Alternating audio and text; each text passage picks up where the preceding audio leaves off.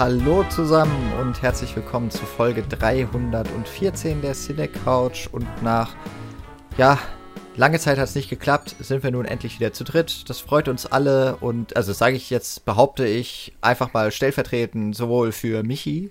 Hallo, ja doch, also ich freue mich schon sehr, dass es endlich wieder geklappt hat. Wir sind alle wieder fit. Als auch Nils. Moin, ich schließe mich an.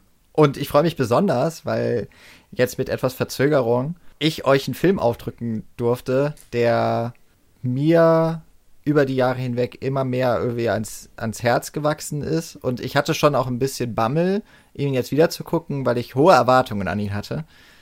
Aber wir werden im Verlauf der Folge feststellen, ob die erfüllt werden konnten. Wir sprechen heute über Hiroshima Mon Amour, bleiben also im eher historischen, filmischen Kontext äh, gehen dieses Mal noch etwas weiter zurück. Wir, gehen, wir entfernen uns immer weiter von der Jetztzeit, ist euch das aufgefallen? Ein aktueller Film als erster Film im Jahr, dann schon in die 90er, 80er und jetzt sind wir, haben wir mal ein paar Jahrzehnte übersprungen und sind im Jahr 1959 und besprechen den ersten fiktionalen Langfilm von, oder fiktiven äh, Langfilm von Alain René, der vor einigen Jahren sechs, sieben Jahre muss es auch schon her sein, glaube ich, verstorben ist. Ähm, ja, 2014. Also ist sogar schon acht Jahre, wie die Zeit verfliegt. Und ähm, ja, ich bin wahnsinnig gespannt, weil ich doch, wir haben zwar schon einiges im Vorgespräch besprochen, aber nicht, was wir jeweils von dem Film halten. Und äh, entsprechend kurz vielleicht so zur Verortung. Es kam jetzt schon raus, ich habe den Film schon mal gesehen. äh, tatsächlich schon zweimal. Einmal aus Interesse, ich weiß nicht mehr warum. Und einmal in Folge eines Seminars, das ich besucht habe in meinem Masterstudiengang zu Alain René. Wo man anfangs immer noch so total motiviert ist und alles liest und alles guckt und dann verläuft sich das mit der Zeit so ein bisschen und man kommt nicht mehr ganz hinterher. Und wenn ich mich nicht täusche, war es eure Erstsichtung. Das ist richtig, ja. Ich glaube, ich habe grundsätzlich noch gar nichts von Alain René vorher gesehen. Genau, das geht mir auch so. Also ich bin ja auch immer froh, ähm, dass der Podcast so eine Plattform ist, für mich persönlich, wo ich sagen kann, ich schließe mal ein paar Lücken und ich kriege Filme vorgeschlagen, die ich jetzt äh, vielleicht äh, nicht mehr selbst ausgewählt hätte für meinen nächtlichen Filmabend oder so.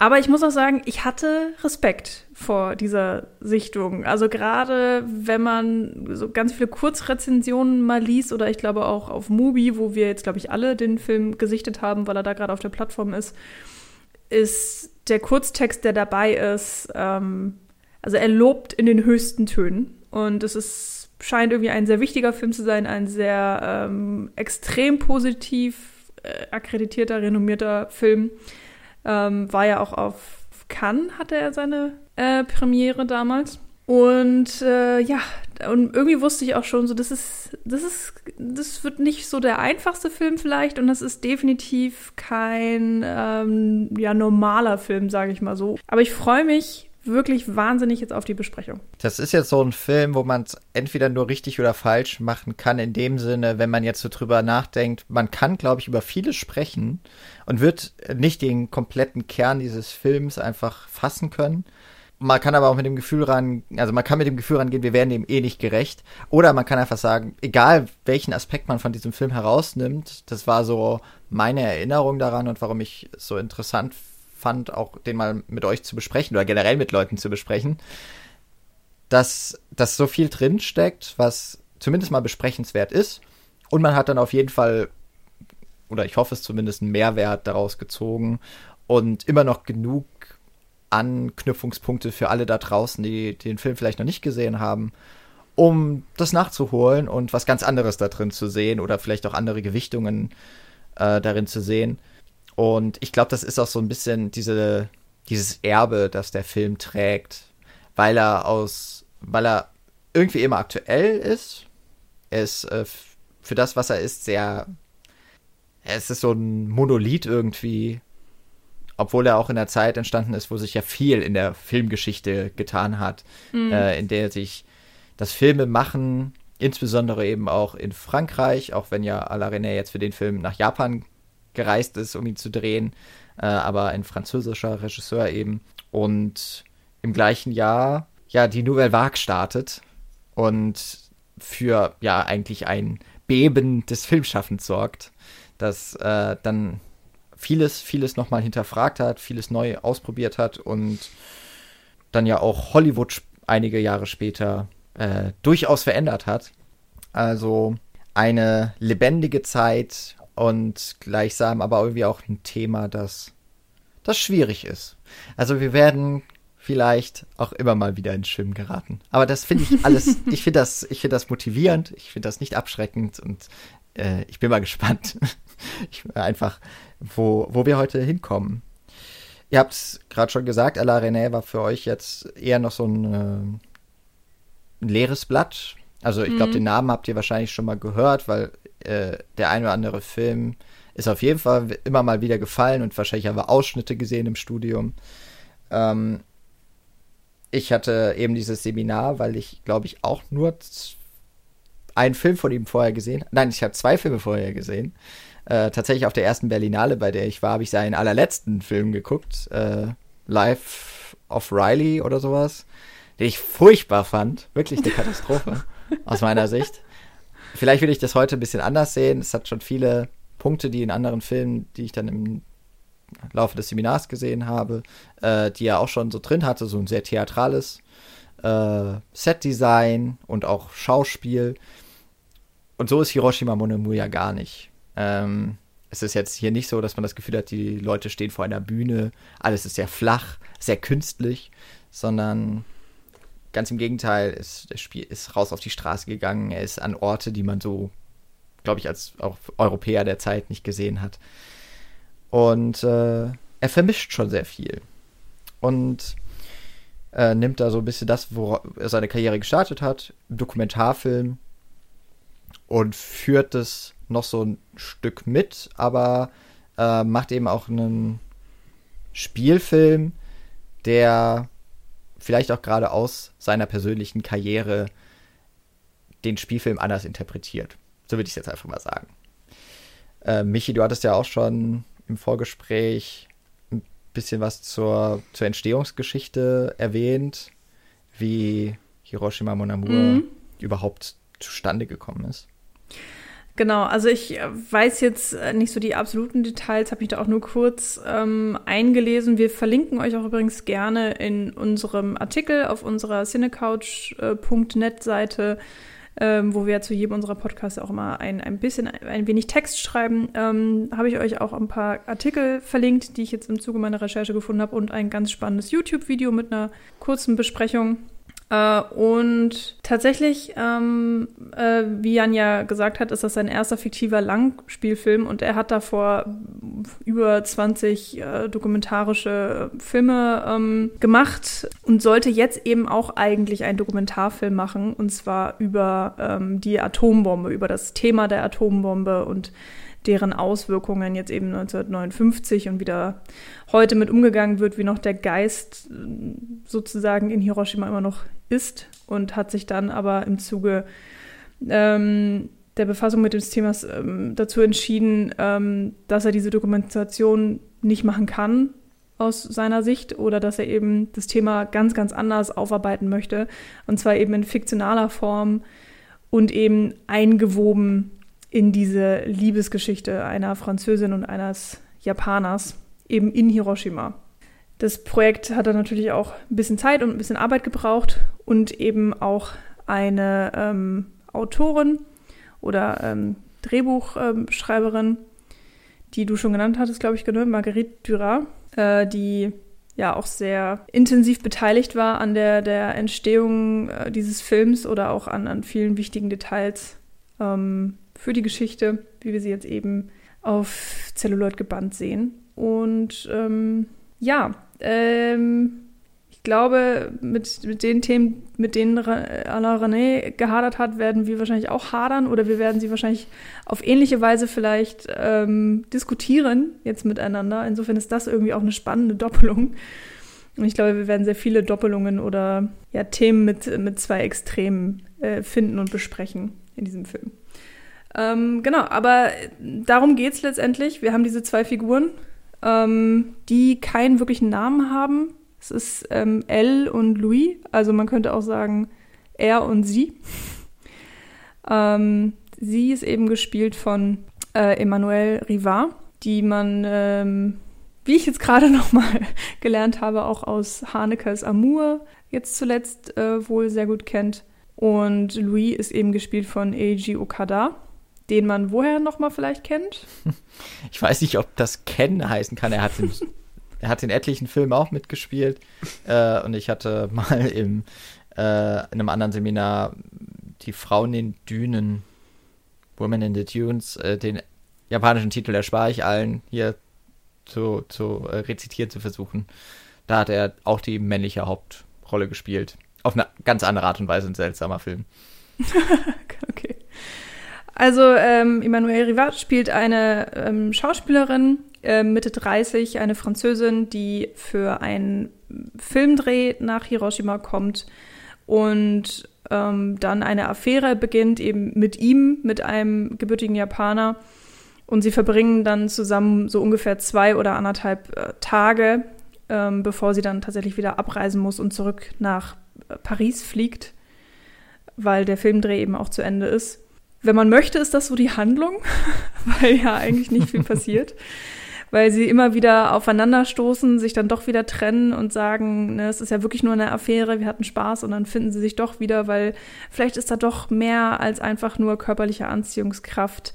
Und im Endeffekt ähm, geht es aber um viel, viel, viel mehr als das. Und ähm, sie reden über die Vergangenheit, also vor allen Dingen redet sie über ihre Vergangenheit und ähm, eine Schlüsselsbeziehung, die sie vor etwa 15 Jahren in, in ihrer Heimatstadt in Frankreich gehabt hat und was das für Auswirkungen auf sie hat und vor allen Dingen eventuell jetzt auch auf ihre Zukunft äh, oder beziehungsweise auf ihre jetzige Zeit mit dem Japaner.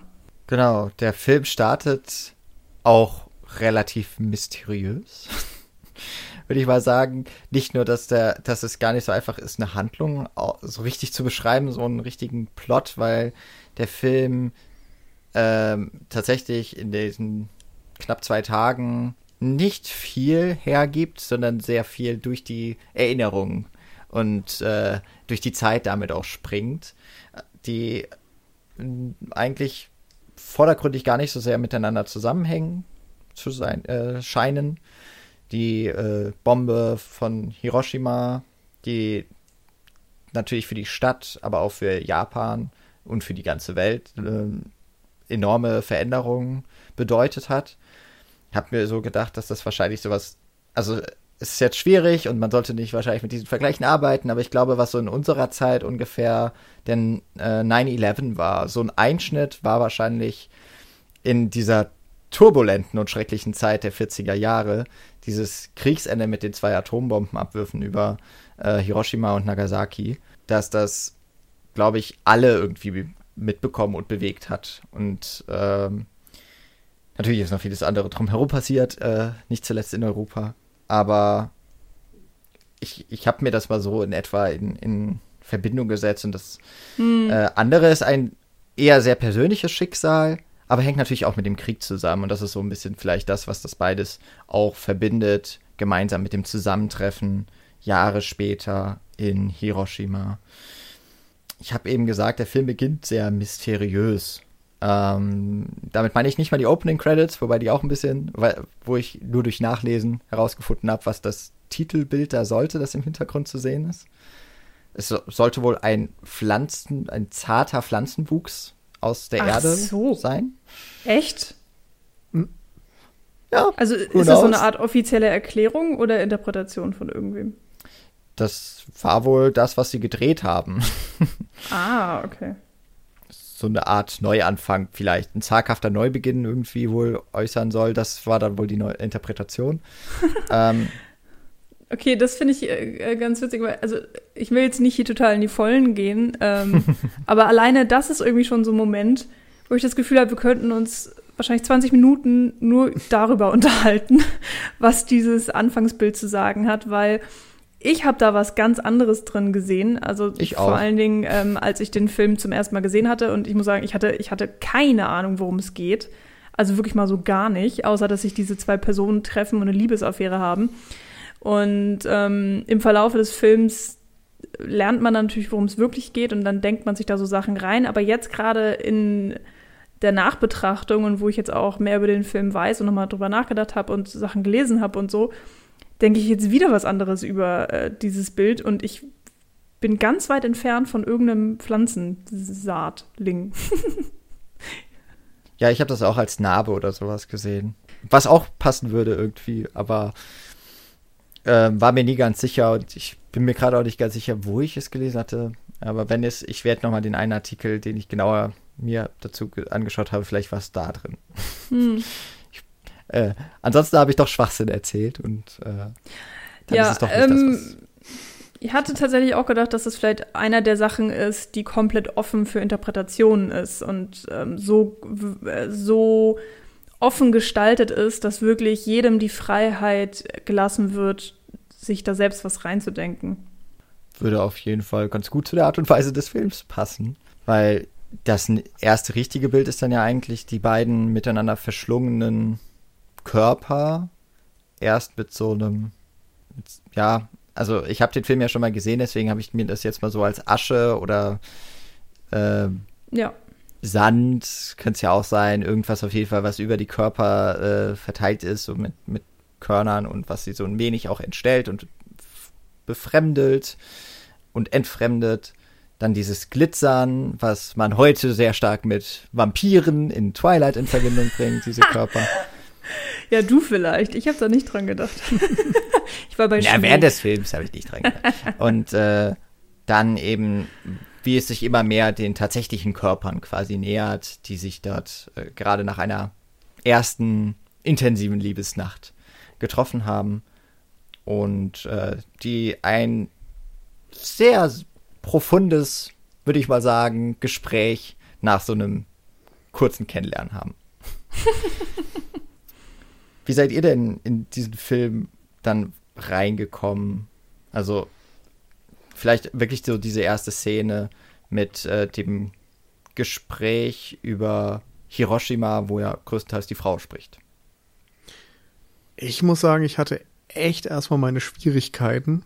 Ähm, das, und das hatte irgendwie unterschiedliche Gründe. Also einerseits, ähm, weil es so sehr, ja, gestellt wirkte. Also es ist ja kein komplett natürlich wirkendes Gespräch, sondern so wie dort immer gesagt wird, irgendwie, äh, du hast nichts gesehen in Hiroshima. Das sind jetzt keine Dialoge, die man ne, normalerweise, wenn man gemeinsam im Hotelzimmer liegt, führen würde.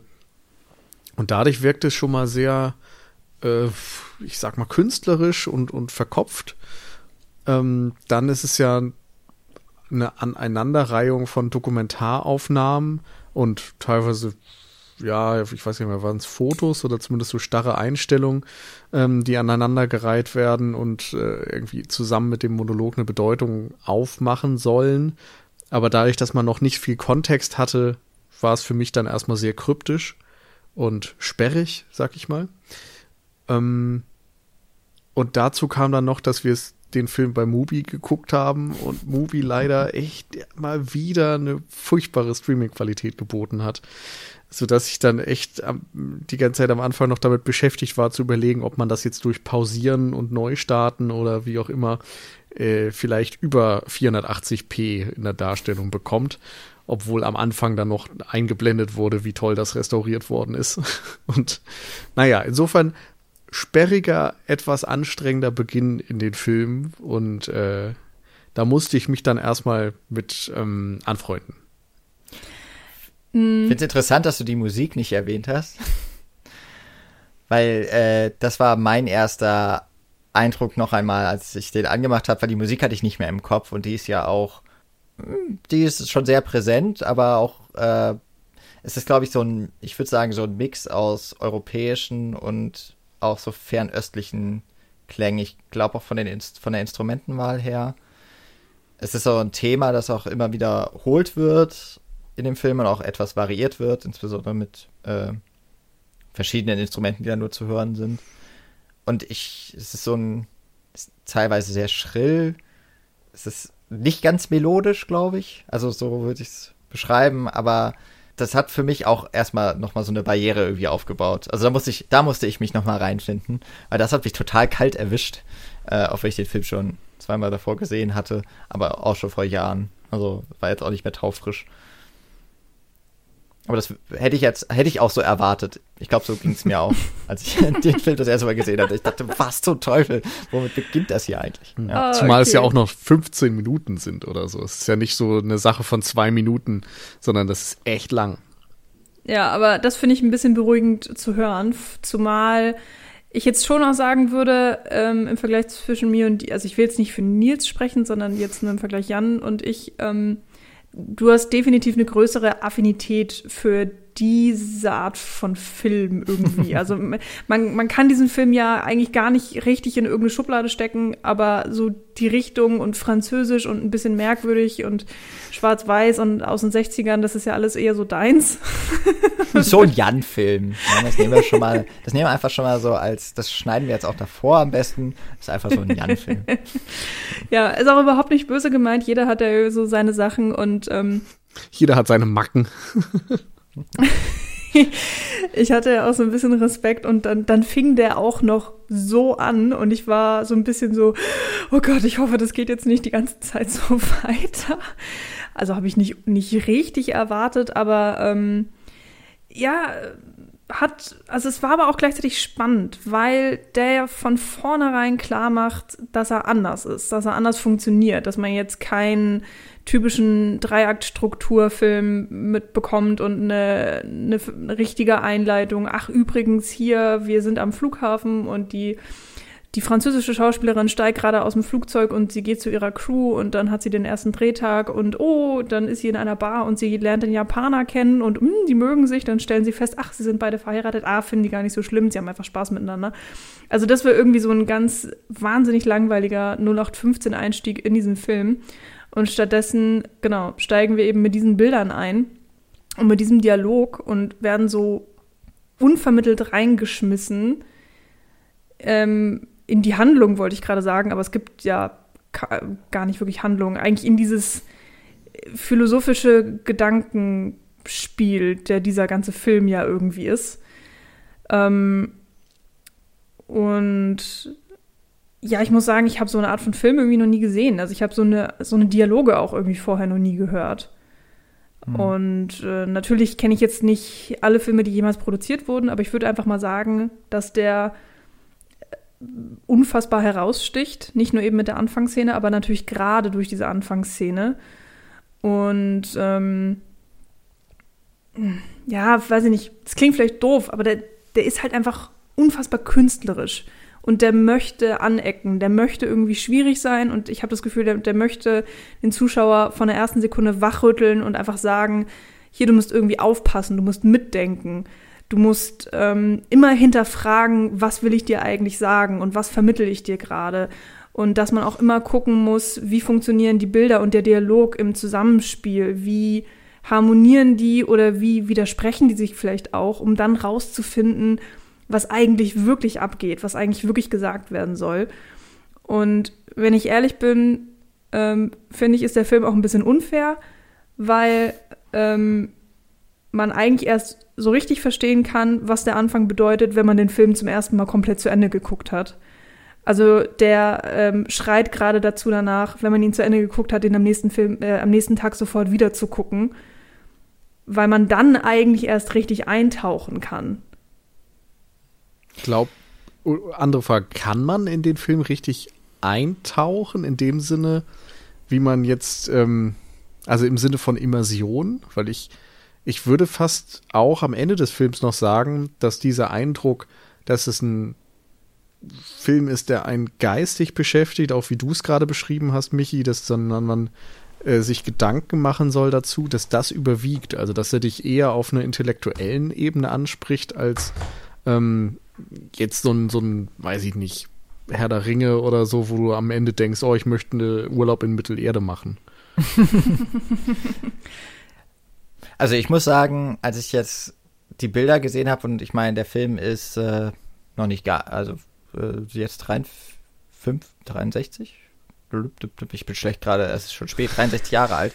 Also äh, Hiroshima sieht heute wahrscheinlich auch komplett anders aus, aber ich muss sagen, ich habe während des Films schon gedacht, das wäre wahrscheinlich ein mega interessanter Urlaub, da mal hinzufahren, auch sich diese die die Auseinandersetzung mit dieser mit dieser wirklich grausamen Geschichte auch anzuschauen ähm, und wie das Leben dort immer noch ja beeinträchtigt ist auf eine Art und Weise, was was das fand ich so faszinierend auch, dass der Film ja wirklich nur 14 Jahre später ähm, dort tatsächlich gedreht wurde.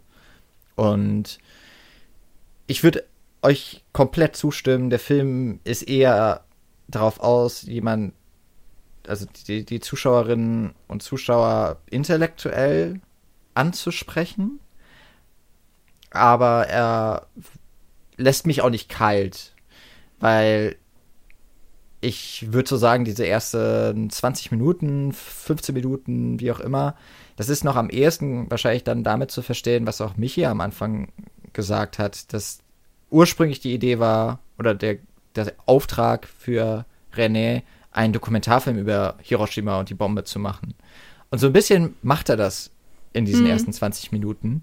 Er baut es nur ein in dieses Drehbuch von Marguerite Duras, dass er dieses sehr große Schicksal ähm, mit diesen beiden Personen zusammenbringt.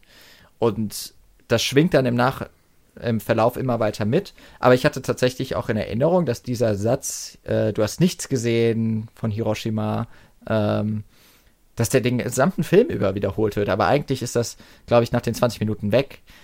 Mhm. Dann ähm, dreht sich das ja so ein bisschen. Und für mich wird in dieser ersten Szene im Grunde das erste Thema oder das ist vielleicht auch nicht nur ein Thema, aber ein großer Themenkomplex zumindest angesprochen. Und das ist die Relativität von Schmerzen und von Erinnerungen.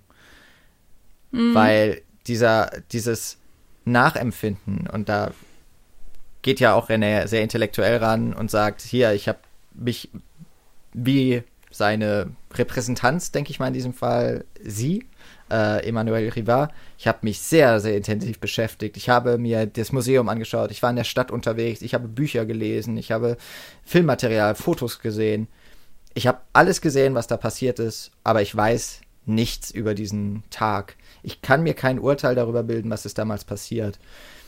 Und dieses Verständnis von Geschichtsverste also Geschichte verstehen, ähm, aber auch gleichzeitig was bedeutet das für eine einzelne Person eigentlich? Oder was bedeutet das für diese Stadt? Was bedeutet das für die gesamten Familien ähm, und das Land? Äh, so einen Schicksalsschlag erlebt zu haben, kann man den in Verbindung setzen mit dem sehr persönlichen und grausamen Schicksal, das ja auch Emmanuel Riva in ihrer Jugend, kann man es eigentlich schon nicht mehr sagen, in ihren Anfang 20er Jahren erlebt hat. Ist das vielleicht ein vergleichbarer Schmerz für jemanden? Kann man das aufwiegen ähm, und kann man quasi auch dann dieses, dieses Leid nachempfinden. Das finde ich sind schon total interessante philosophische Fragen. Mhm. Und ähm, halt auch sowas, das, das mag ich, das ist so etwas, was ich bei Filmen und vielleicht aber auch anderen Geschichten, aber die rezipiere ich nicht so stark, ähm, immer so schätze, wenn es sowas, wenn da so ein Thema aufgemacht wird und man kann das total universell einsetzen, ist mein Leid, wenn ich, äh, was weiß ich, äh, wenn mein Haustier stirbt, kann das für mich persönlich nicht vielleicht genauso schlimm sein wie für jemand anderes, der sein Kind verliert. Hm. Also einfach nur mein persönliches ja, Empfinden. Also ähm, finde ich sehr spannend, dass du gerade jetzt auf diesen Aspekt eingehst, weil ich den gar nicht gesehen habe. Was jetzt auch vielleicht wirklich daran liegen mag, dass du zwei Sichtungen voraus bist. und ich mir sehr sicher bin, dass man da bei einer, bei einer erneuten Sichtung oder bei einer Mehrfachsichtung andere Details sieht oder einfach noch mal mehr Ebenen entdeckt und so weiter. Also ich will jetzt gar nicht sagen, dass das nicht in dem Film steckt, nur dass ich das persönlich nicht gesehen habe, weil für mich ging es nie darum, um dieses Aufwiegen von Leid, sondern es ging wirklich einfach nur um diese Erklärung von eben Trauma, wie man damit umgeht, äh, was es auch ähm, äh, mit damit, also was es für Konsequenzen hat, wenn man es vielleicht verdrängt, beziehungsweise auch ähm, ähm, welche Veränderungen Trauma mit sich führen kann, also für eine Einzelperson und eben auch für die ganze Welt. Und das ist dieses Gegeneinanderstellen, was ich im Film sehe, wo ich das Gefühl habe, da wird versucht, anhand einer per ähm, Person ein bisschen dieses Gleichnis aufzumachen, ähm, von eben, wie kann eine Welt oder eine Stadt ein Trauma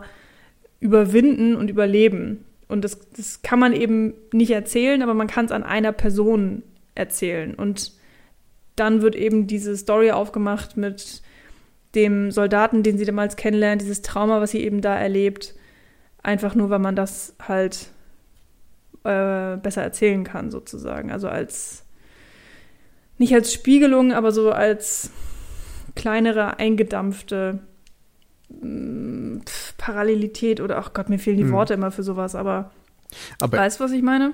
Aber ist das nicht genau dann wieder der Aspekt, den Jan auch meinte? Also, dass da ähm, dieses, diese Atombombe als ein Trauma begriffen wird, dem man sich nicht durch einen herkömmlichen Ansatz nähern kann. Du kannst es nicht anhand von Fakten und Texten und mhm. Fotos nachvollziehen. Ja, das auf jeden Fall.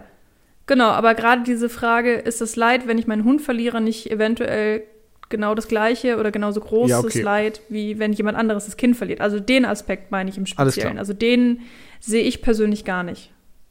Mhm. Das, das glaube ich, äh, steht auch jedem so offen. Das ist so für mich einer der dieser zentralen Elemente von, von dem Film, die ich auch, glaube ich, schon nach, das war so der, der, der Nukleus, den ich beim ersten Mal gucken raus hatte, der sich beim zweiten verfestigt hat und den ich immer noch sehe, aber ich sehe ihn jetzt nicht mehr nur noch so alleine, sondern da ist noch so viel mehr. Mhm. Ähm, also das ist da natürlich der eine große Vorteil, den man hat, wenn man so einen Film, der eben wirklich auch was sperrig ist, der aber, glaube ich, auch viel einfach verpackt und ähm, mhm. aber nicht zu viel und dass er es auch nicht so, meiner Meinung nach, auch nicht irgendwie unter den Tisch fallen lässt, sondern der setzt sich schon damit auf einer sehr guten Ebene auseinander aber er lässt einem so viel Freiraum und äh, lässt einen so aussuchen, lässt einen rauspicken. Was davon ist für mich wichtig? Und ich glaube, dass man dann immer wieder mal Elemente darin findet, auch in anderen Szenen, ähm, die einem dann eine Bereicherung geben für seine Sichtweise des Films. Ähm, mhm. Ja, also ähm, eine Interpretation wird ja auch dadurch erschwert, dass äh, also wir haben ja schon so ein bisschen gesagt, man, man wird nicht als Zuschauer äh, an die Hand genommen.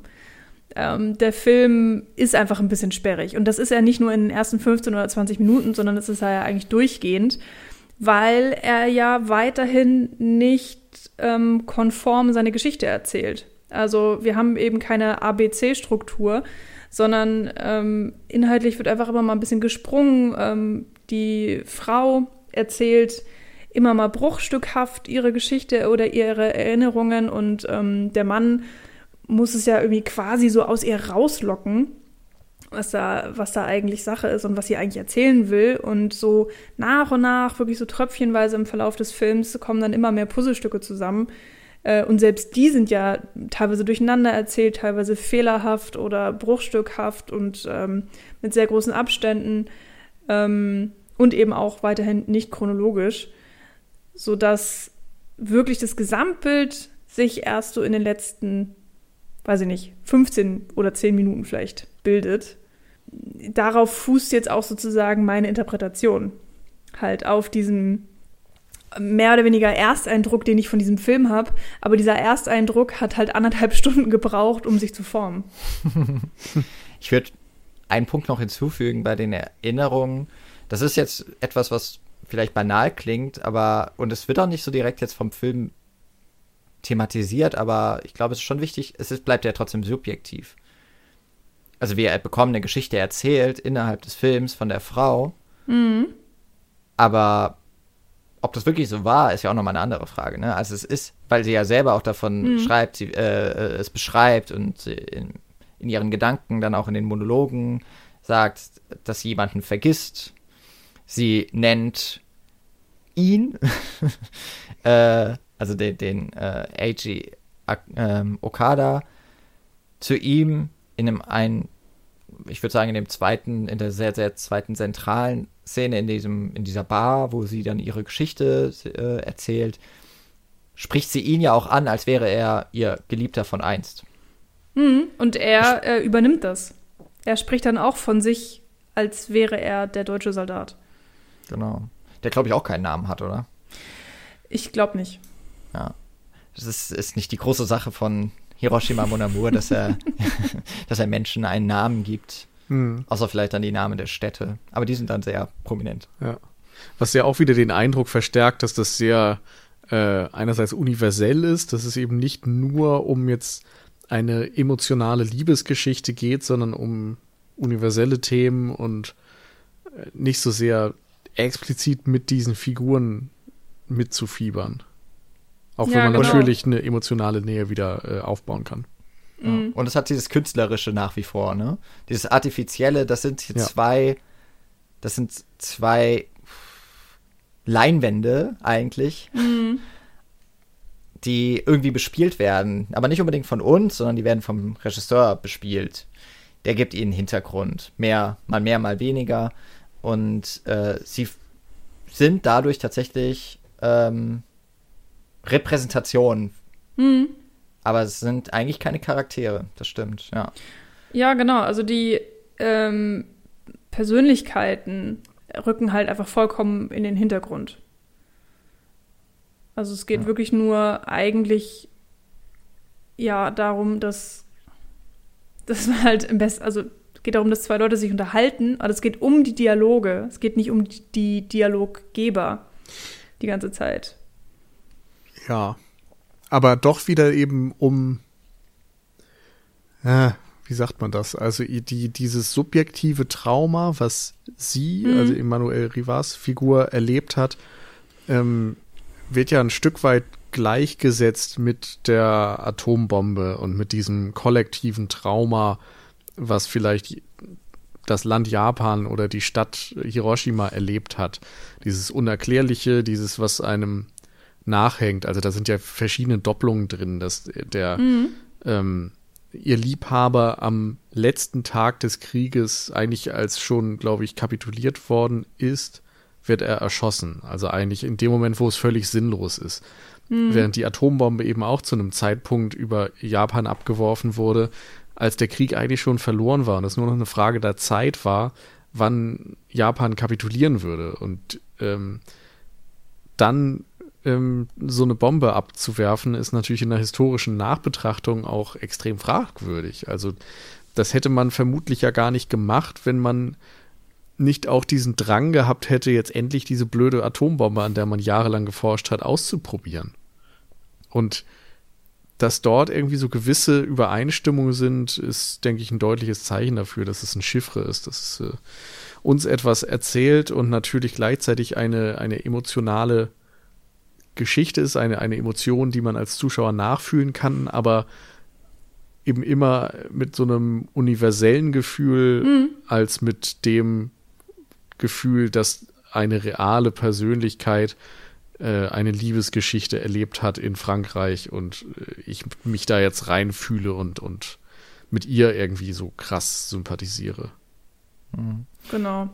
Mir ist auch, das ist jetzt tatsächlich das erste Mal so aufgefallen, obwohl es so im Nachhinein betrachtet, was ist, was, wo ich mich tatsächlich gefragt habe, warum mir es vorher noch nie aufgefallen ist. Und ist immer interessant, wie ihr das seht. Ähm, ich finde die Wahl der, der Person trotzdem total interessant. Insbesondere auch, weil es ja noch alles relativ frisch ist. Klar, es sind trotzdem schon 14 Jahre nach Kriegsende vergangen, aber die Hauptfigur in diesem Film ist eine Frau, die mit, die quasi kollabora äh, kolla wie heißt das? zusammengearbeitet hat, die, die, die mit dem Feind ins Bett gegangen ist. Mhm. Äh, diese Dafür gab es auch mal einen Begriff. Ich hatte den im Französischunterricht in der Schule, aber äh, also das mit dem Ja. Kopfscheren der, der äh, Verräter quasi der Frauen, das war etwas, was wir mal bes besprochen hatten. Zum Beispiel, das, das war mir irgendwie bewusst. Das wird ja in dem Film nicht so richtig erklärt, warum das gemacht wird.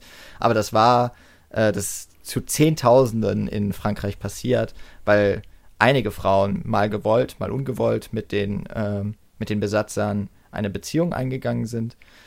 Und auf der anderen Seite haben wir einen Japaner, der ja aus der westlichen Perspektive her gesehen ebenfalls ein Feind war. Und er war ja sogar Soldat. Er war, nicht in, er war nicht in Hiroshima, anders als seine Familie, weil er noch im Krieg war.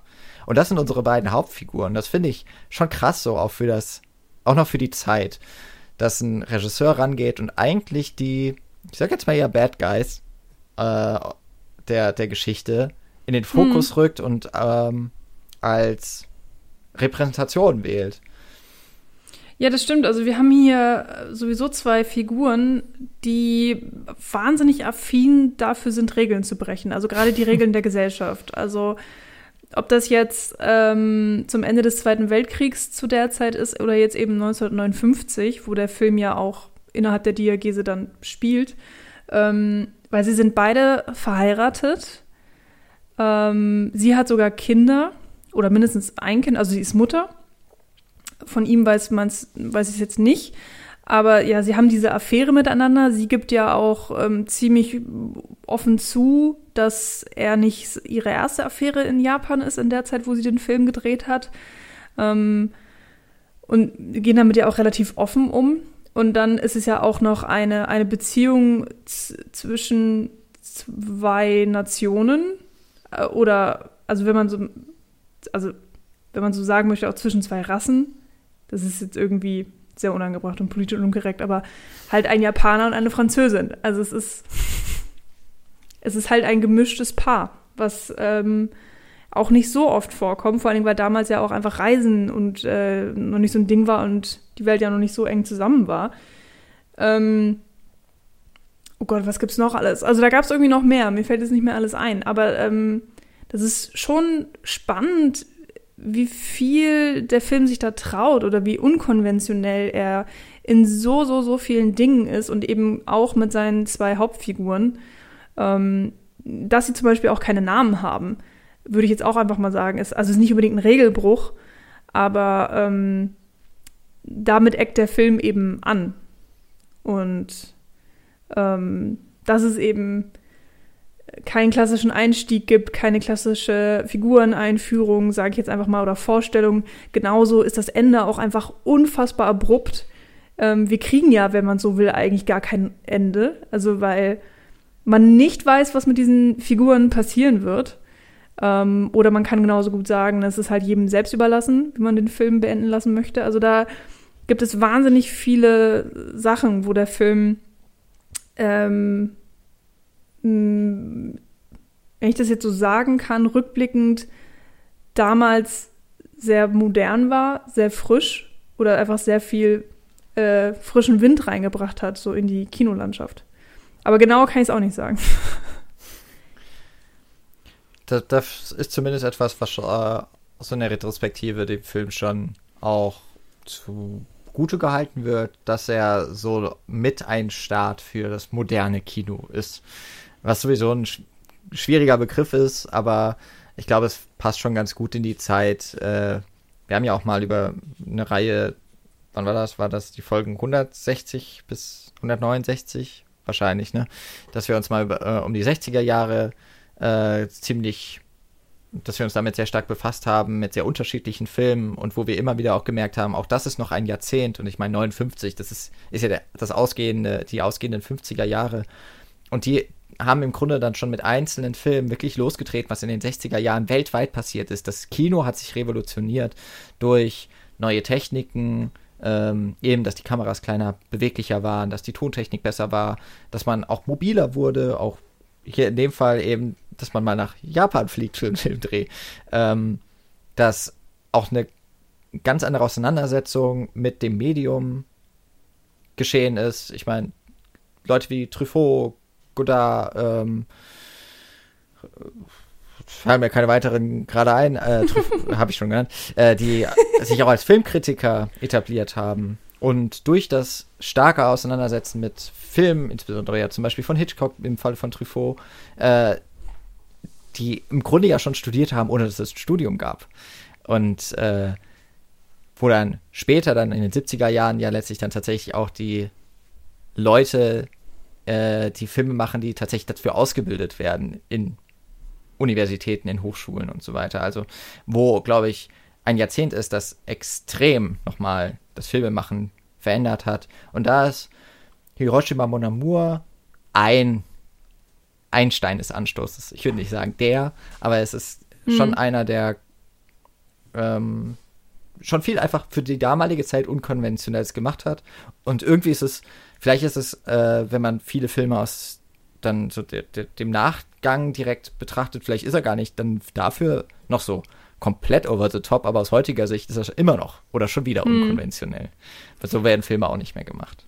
Ja, absolut. Ich glaube, wir haben ja viele inhaltliche Dinge angesprochen, aber eben auch die Form ist da ein ganz großer Faktor und, und die äh, filmischen Mittel, die angewandt werden. Du hast ja schon gesagt, er geht eben auf die Straße, er ist an Originalschauplätzen in dem Fall, aber auch der Mix aus Dokumentaraufnahmen und dann wiederum ähm, Spielfilmhandlung, äh, die Nutzung von, von Voice-Over ist, finde ich, hier auch nochmal irgendwie eine besondere. Mm, und ja. was ich besonders spannend finde, ist die Art und Weise, wie mit Rückblenden gearbeitet wird. Also es gibt ganz oft, also im Grunde ist ja alles, was in der Haupthandlung passiert, Teil dieser drei Tage in Japan und es ist ein Gespräch zwischen ihm und ihr. Und in den Momenten, wo sie sich erinnern, gerade wo sie sich erinnert an die Zeit in Frankreich, werden teilweise so wie so Bruchstücke, immer so kleine Fetzen mal eingeblendet in, ins Gespräch. Du siehst eigentlich die beiden im Restaurant oder im Hotelzimmer und zwischendurch aber einzelne Bilder aus Frankreich, einzelne Bilder, manchmal dann doch eine komplette Szene, aber eben ohne Dialoge, ohne äh, dass sich dort wirklich eine Handlung entspinnt. Normalerweise früher hätte man ja eine, eine Überblendung gemacht. Man hätte äh, irgendwann einen Schnitt von der Jetztzeit in die Vergangenheit gemacht, gerne noch mit so einem äh, Wild, äh, äh so, so, so, einem Filter. Ich mache das gerade mit meinen Händen nach. Da gibt es dann einmal so die, die Harfe oder so, so ein Drüng und äh, man springt quasi in eine andere Zeit. Aber hier sind das wie eben auch tatsächliche Erinnerungen, die man als Person hat, einfach so kleine Momente, die einem in den Kopf kommen. Bilder, mhm. die einem in den Kopf kommen. Und äh, während man drüber spricht, erinnert man sich und, und ist plötzlich mit diesen Bildern und, und Erinnerungen verbunden. Und ich finde, da macht René das ganz hervorragend, äh, diese Art und Weise der Erinnerung und des Traumas ja auch äh, zu visualisieren. Hm. Mhm. Das finde ich auch, also ähm, es ist auch wirklich spannend, das mal so ein bisschen zu vergleichen, wie das auch visuell gelöst wurde, weil wir in den Szenen in der Gegenwart ähm, ähm, sind wir sehr nahe an den Figuren. Also was ich damit sagen möchte, ist auch, dass andere Kameralinsen benutzt wurden, die eben ähm, oh, ich, ich, ich sage dann immer genau das Falsche, aber ich glaube nicht, nicht ganz so weit eben sind, also nicht ganz so eine große Brennweite haben. Und in den, und wir haben relativ viele Dollyfahrten auch oder so sanfte Kamerabewegungen, also gerade jetzt in den, ähm, wenn wir auch eben die, die Frau verfolgen, also auch in den, wenn die Figuren sich eben durch die Stadt bewegen. Und in den Rückblicken haben wir es eigentlich die meiste Zeit mit Stativaufnahmen zu tun. Die Kamera bewegt sich eigentlich so gut wie gar nicht. Dementsprechend wirkt der Schnitt auch eben härter. Wir haben äh, oft auch ein Teleobjektiv, weil dann von weit weg gefilmt wird. Also zum Beispiel gerade in den Momenten, wo wir noch die sehr junge Frau in Nevers beobachten, die sich dann heimlich mit dem deutschen Soldaten trifft, hatte es immer so diese, äh, dieses Gefühl von ein bisschen spannerhaften oder eben auch dieses, man muss sehr lange zurückblicken oder die Frau blickt äh, so auf eine fast schon verschwommene Erinnerung auf sich selbst irgendwie zurück und äh, hat dann eben auch selber nur noch diese weit entfernte Beobachterperspektive. Ähm, Und ähm, ja, mit solchen Mitteln wird da eben auch gearbeitet. Und das hm, finde ich schon bemerkenswert, wie viel Detailverliebtheit da irgendwie auch reingegangen ist. Also wie viel Konstruktion ähm, das irgendwie zu trennen und irgend mit relativ einfachen, aber wahnsinnig effektiven Mitteln. Hm. Ich finde auch gerade diese äh, Szene, ihr habt ja jetzt im Grunde beide auch schon angeteasert, diese Erinnerung, sie sitzen im Restaurant und äh, es, ist, es hat mich total an eine Therapiesitzung erinnert. Er ist eigentlich der Therapeut für sie in dieser Szene. Er schlüpft in die Rolle ihres verlorenen, gestorbenen und fast vergessenen Geliebten, wohl der Liebe ihres Lebens, wo sie später auch noch sagt, sie hat noch nie mit jemandem darüber gesprochen. Er ist der Erste, der es weiß. Und er gibt ihr immer mehr zu trinken. Es, ist, es kulminiert ja auch in dem Moment, wo er ihr zwei Backpfeifen gibt. Schon eine grenzwertige Szene, eigentlich, ja. so in dem. Äh, also da ist er das, nicht so gut gealtert. Da ist er wahrscheinlich nicht so gut gealtert, aber es, es hat schon auch irgendwie einen Effekt, ne? Und es ist eher so, er begleitet sie bei dieser Erinnerung, finde ich. Und, ähm, und sie muss dann in diesem Moment mal wachgerüttelt werden, weil sie sich komplett verliert in dieser Trauer und in, auseinandergeht. Aber ähm, zum Beispiel dieses, wenn sie erzählt, dass sie sich immer wieder treffen, dann ist das ja auch so ein Schnitt, der ähm, oder eine Montage, die viele verschiedene Treffen zusammenbringt, aber immer wieder die gleiche Szene quasi. Sie, wie sie in eine Scheune geht und ihn trifft. Sie, wie sie äh, über den Zaun springt und ihn trifft. Mhm. Äh, an der Brücke, äh, am Kai und sowas. Und genau das, das ist dieses Empfinden von Erinnerung. Was, was sehr gut mhm. hier schon festgehalten wird.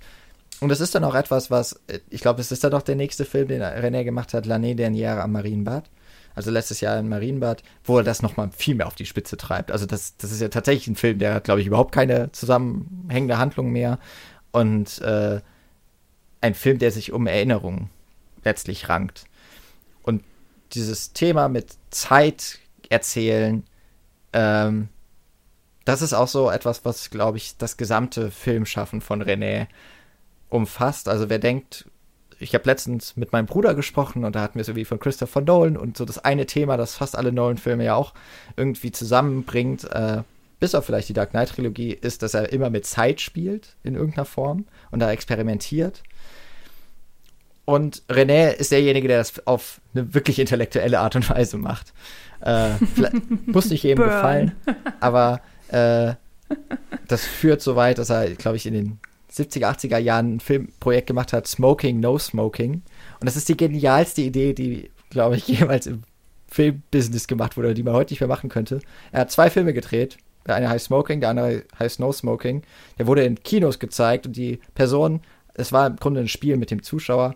Die Personen konnten wählen zwischen Smoking oder No Smoking und der Film ist darauf aufgebaut, dass es immer eine Szene gibt, die zwei Entscheidungen nach sich zieht und der eine Film geht die eine Entscheidung, immer das, ich sage jetzt einfach mal, sagt immer ja, und der andere Film sagt immer nein. Mhm. Und es sind zwei, glaube ich, ander, äh, zweistündige Filme, anderthalb, zweistündige Filme. Und äh, ist im Grunde immer das Gleiche. Es ist die gleiche Voraussetzung, aber die Personen entscheiden sich immer anders. Und dadurch ergeben sich mannigfaltige Optionen. Und, das ist spannend. Äh, das ist so, äh, das nimmt hier auch schon seinen seinen Lauf äh, und, und seinen Start. Und das ja wirklich mit dem ersten fiktionalen Stoff, den er umsetzt. Das finde ich auch schon bemerkenswert. Hm. Ähm, wo man schon sieht, das ist ein Mann, der hat sein Fach schon sehr gut im Griff. Ja, es ist auch einfach ein eine andere Art von Filmemacher. Also das ist jetzt nicht der typische Geschichtenerzähler, den wir hier haben und der eben Film mit allem, was Film eben kann, dafür nutzt, um eine Geschichte, Geschichte besonders ähm, schön und nett und anreizend und emotional zu erzählen, sondern irgendwie, der, der möchte ja was ganz anderes. Ähm, der möchte mit dem Zuschauer auch ganz anders umgehen, beziehungsweise er tut's ja offensichtlich. Und ähm, ich glaube, deswegen habe ich am Anfang auch so ein bisschen gesagt, so, ne, wir haben es hier mit, mit Kunst zu tun oder einem extrem künstlerischen Film, weil, weil er ja auch irgendwie so provoziert und weil er ähm, ja auch so ein bisschen einfach ein, ein wahnsinnig spannend umgesetztes Gedankenexperiment ist oder eben ja, philosophisches Gefühlsexperiment, wie auch immer, mit den ganzen Themen, die wir auch schon angesprochen haben, mit eben Trauma und Vergangenheit und Leid und Schmerz und Liebe und so. Und das alles zu verpacken in trotzdem ja was Kohärentes und Zusammenhängendes äh, und dann noch so viel auszusagen und so viel Luft zu lassen für weitere Interpretationsmöglichkeiten oder beziehungsweise Möglichkeiten, ähm, dass der Zuschauer, der es eben gerade guckt, sich da selbst wiederfinden kann oder reinspiegeln kann. Das ist schon irgendwie einfach eine andere Liga oder eine andere, ja, andere Art von Film, andere, andere Art von Filmemacher irgendwie. Besser kann ich es gerade nicht sagen.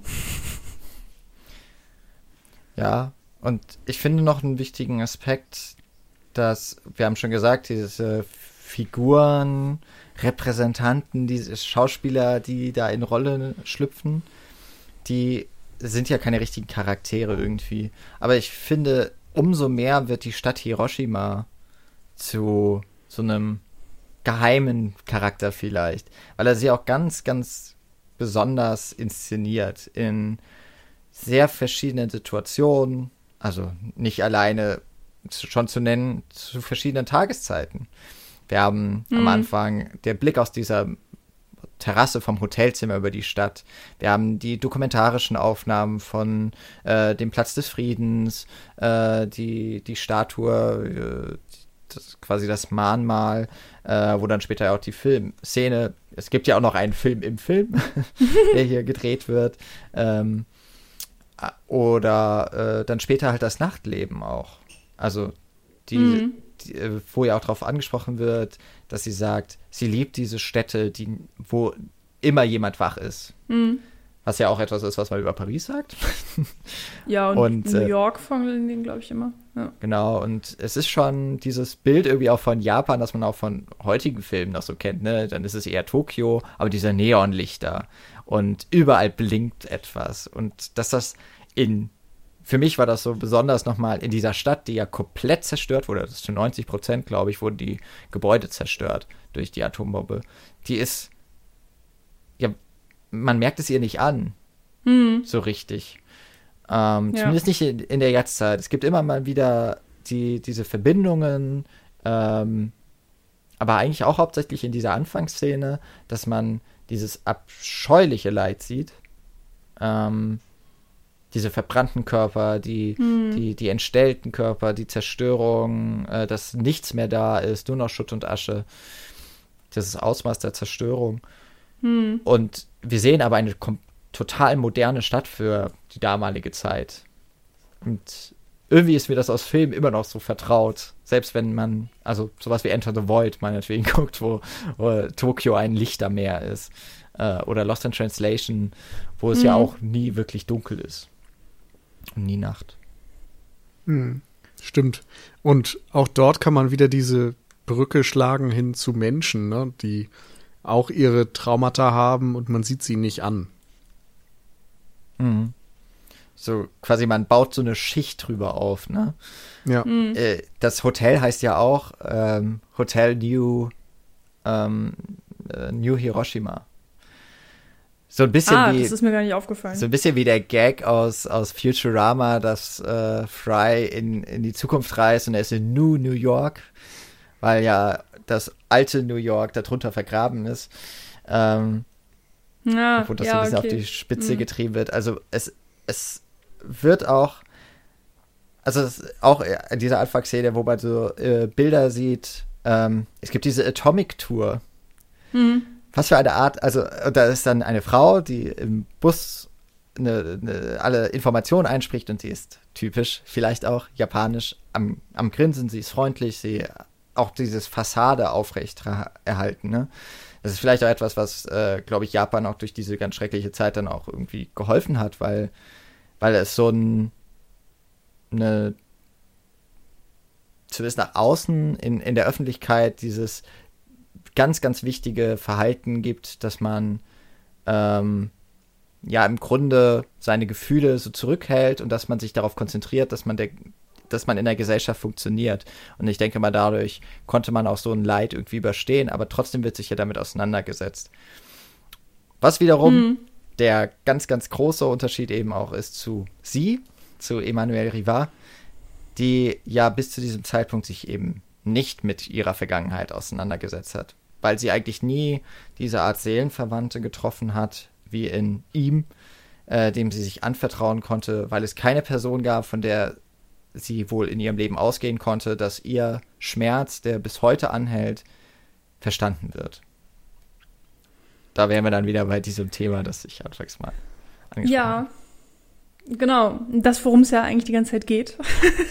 und irgendwie auch nicht und irgendwie dann doch schon wieder ganz doll.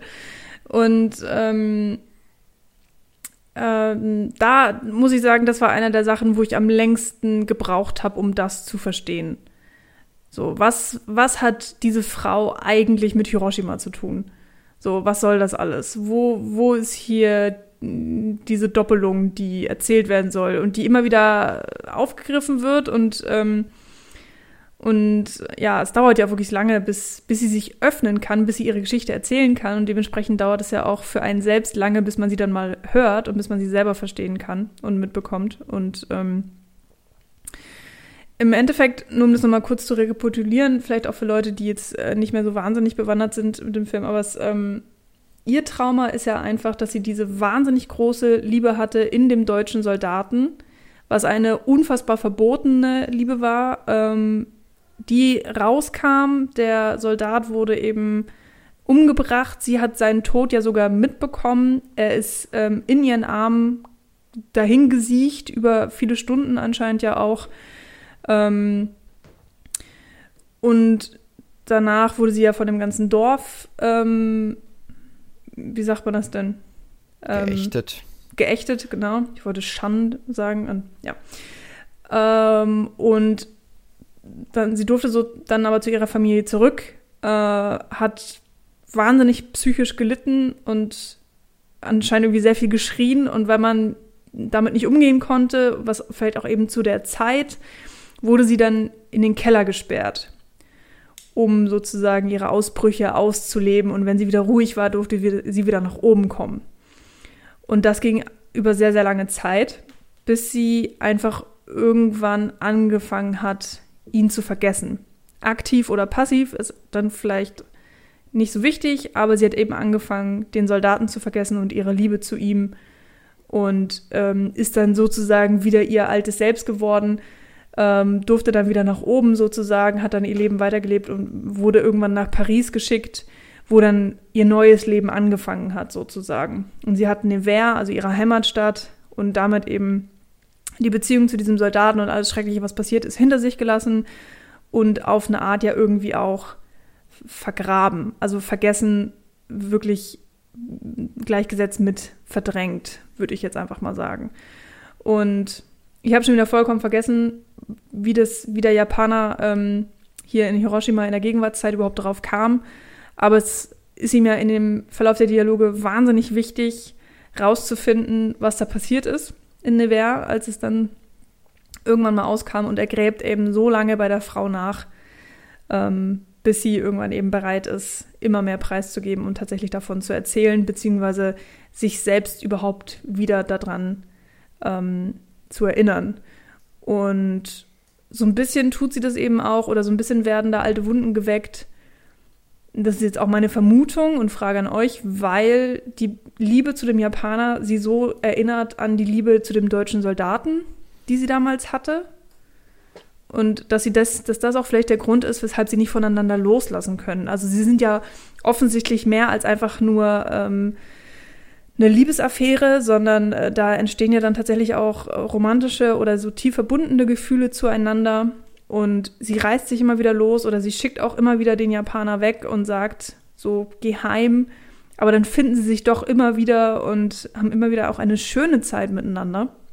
Und sie kann gar nicht von ihm lassen. Und sie entscheidet sich ja dann sogar auch, ähm, die ganz letzten Stunden bis kurz vor ihrem Abflug eben mit ihm zu verbringen. Und es wird dann sogar noch offen gelassen, ob sie nicht doch eventuell bei ihm bleibt, weil er das nämlich auch sehr offen so ausspricht, dass er das gerne hätte.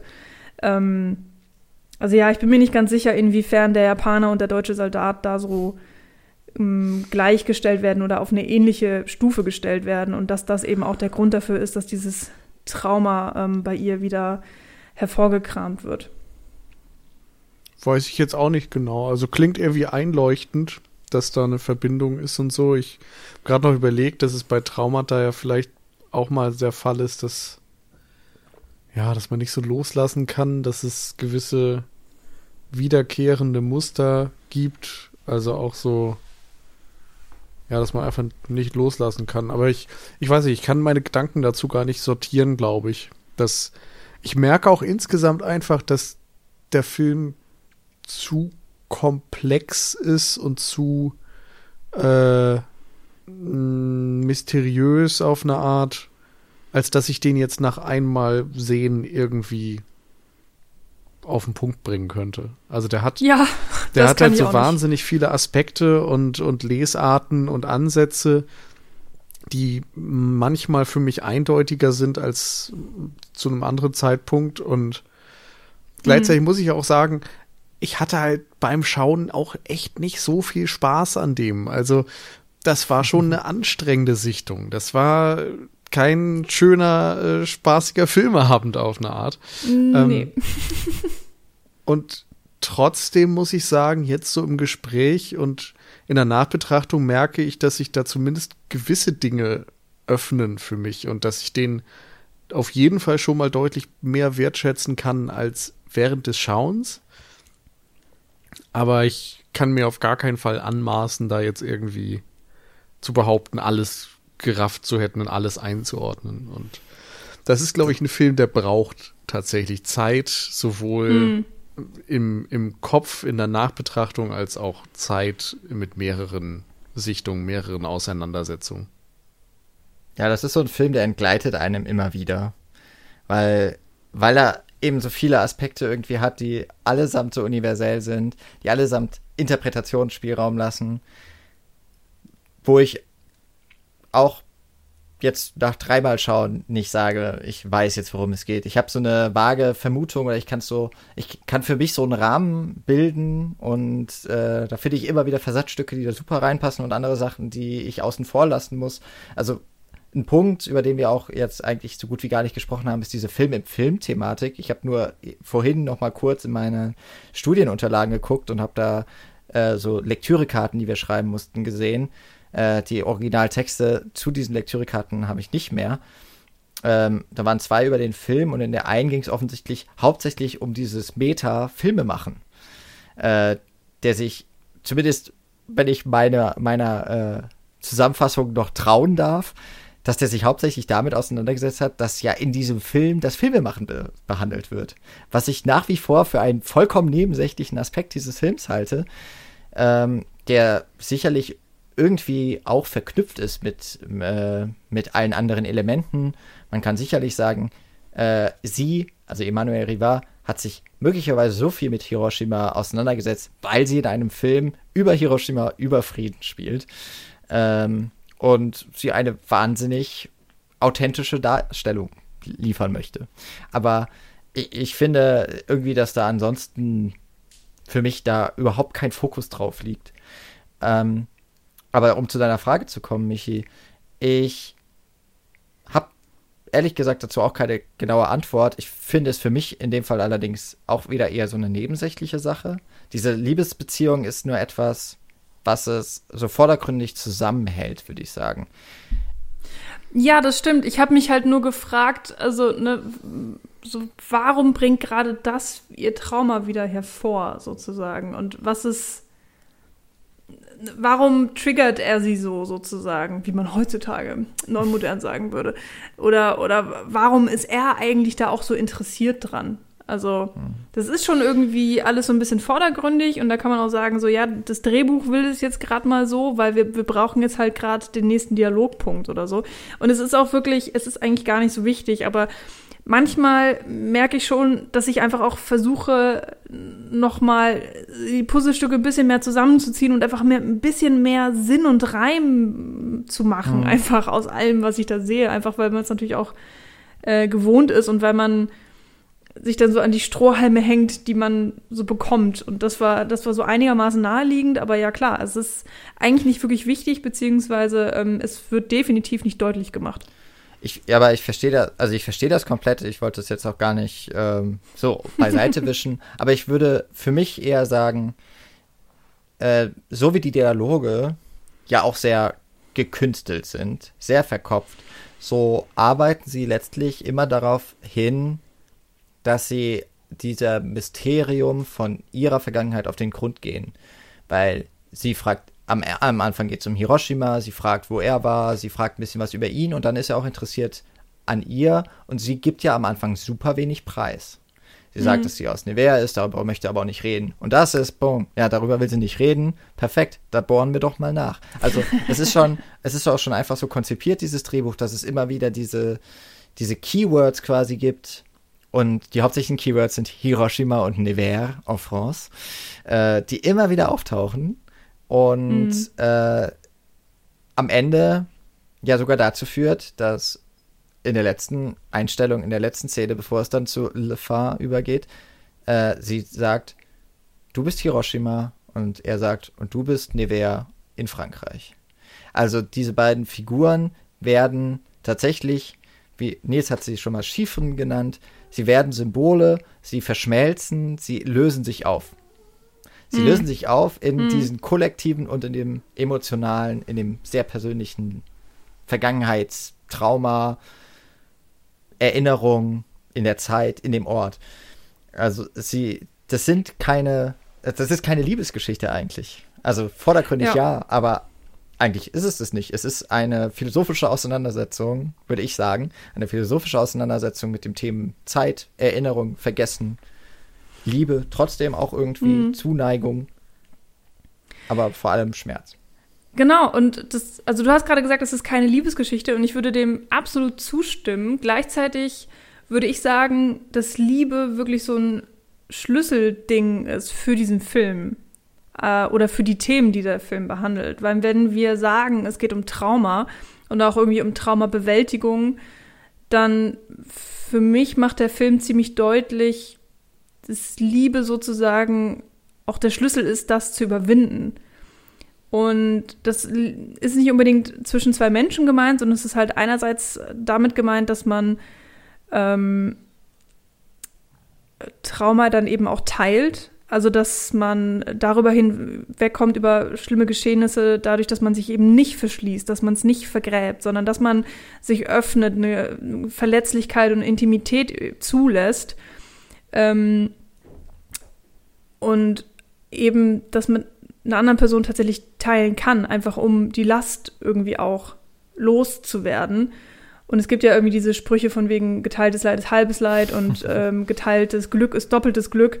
Und äh, so kitschig diese Sprüche auch sind, ich finde, da ist wirklich ein großer Kern Wahrheit drinne. Ähm, kann natürlich jeder für sich selbst entscheiden oder halt jeder hat auch da andere Erfahrungen natürlich mitgemacht. Aber für mich also ich sehe das irgendwie auch so in diesem Film. Und ich sehe das zum Beispiel auch in, ähm, gerade in der Eröffnungssequenz. Also wenn wir eben die zwei Körper haben, die so wahnsinnig liebevoll und ähm, ähm, in, intim eben miteinander verschlungen sind, weil sie sind ja auch wirklich nackt und ähm, äh, dann eben mit dieser Asche rübergesträufelt. Also das ist ja auch diese ähm, dieser Kontrast zwischen eben, da entsteht eventuell gerade neues Leben. Also wir haben ja, wenn man so möchte, eine Sex als Reproduktion und die Asche so als äh, die verbrannte Erde, also die, die Vernichtung.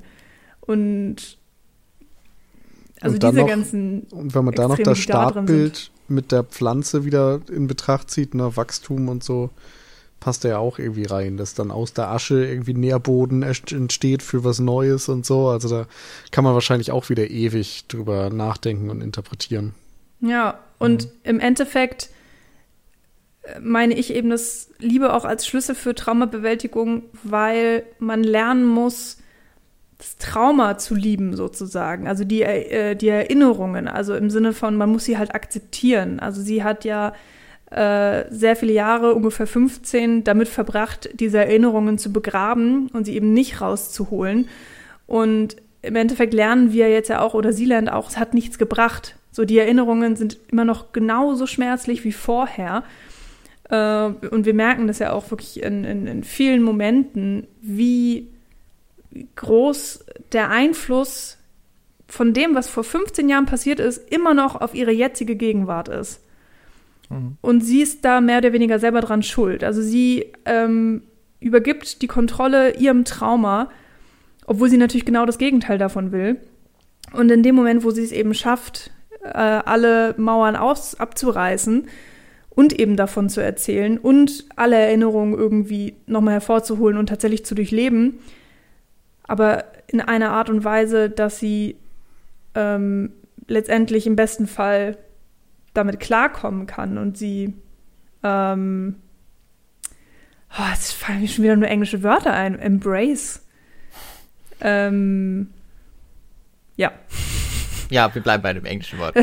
Aber ich, weiß, ich weiß, was du meinst, ja. Genau.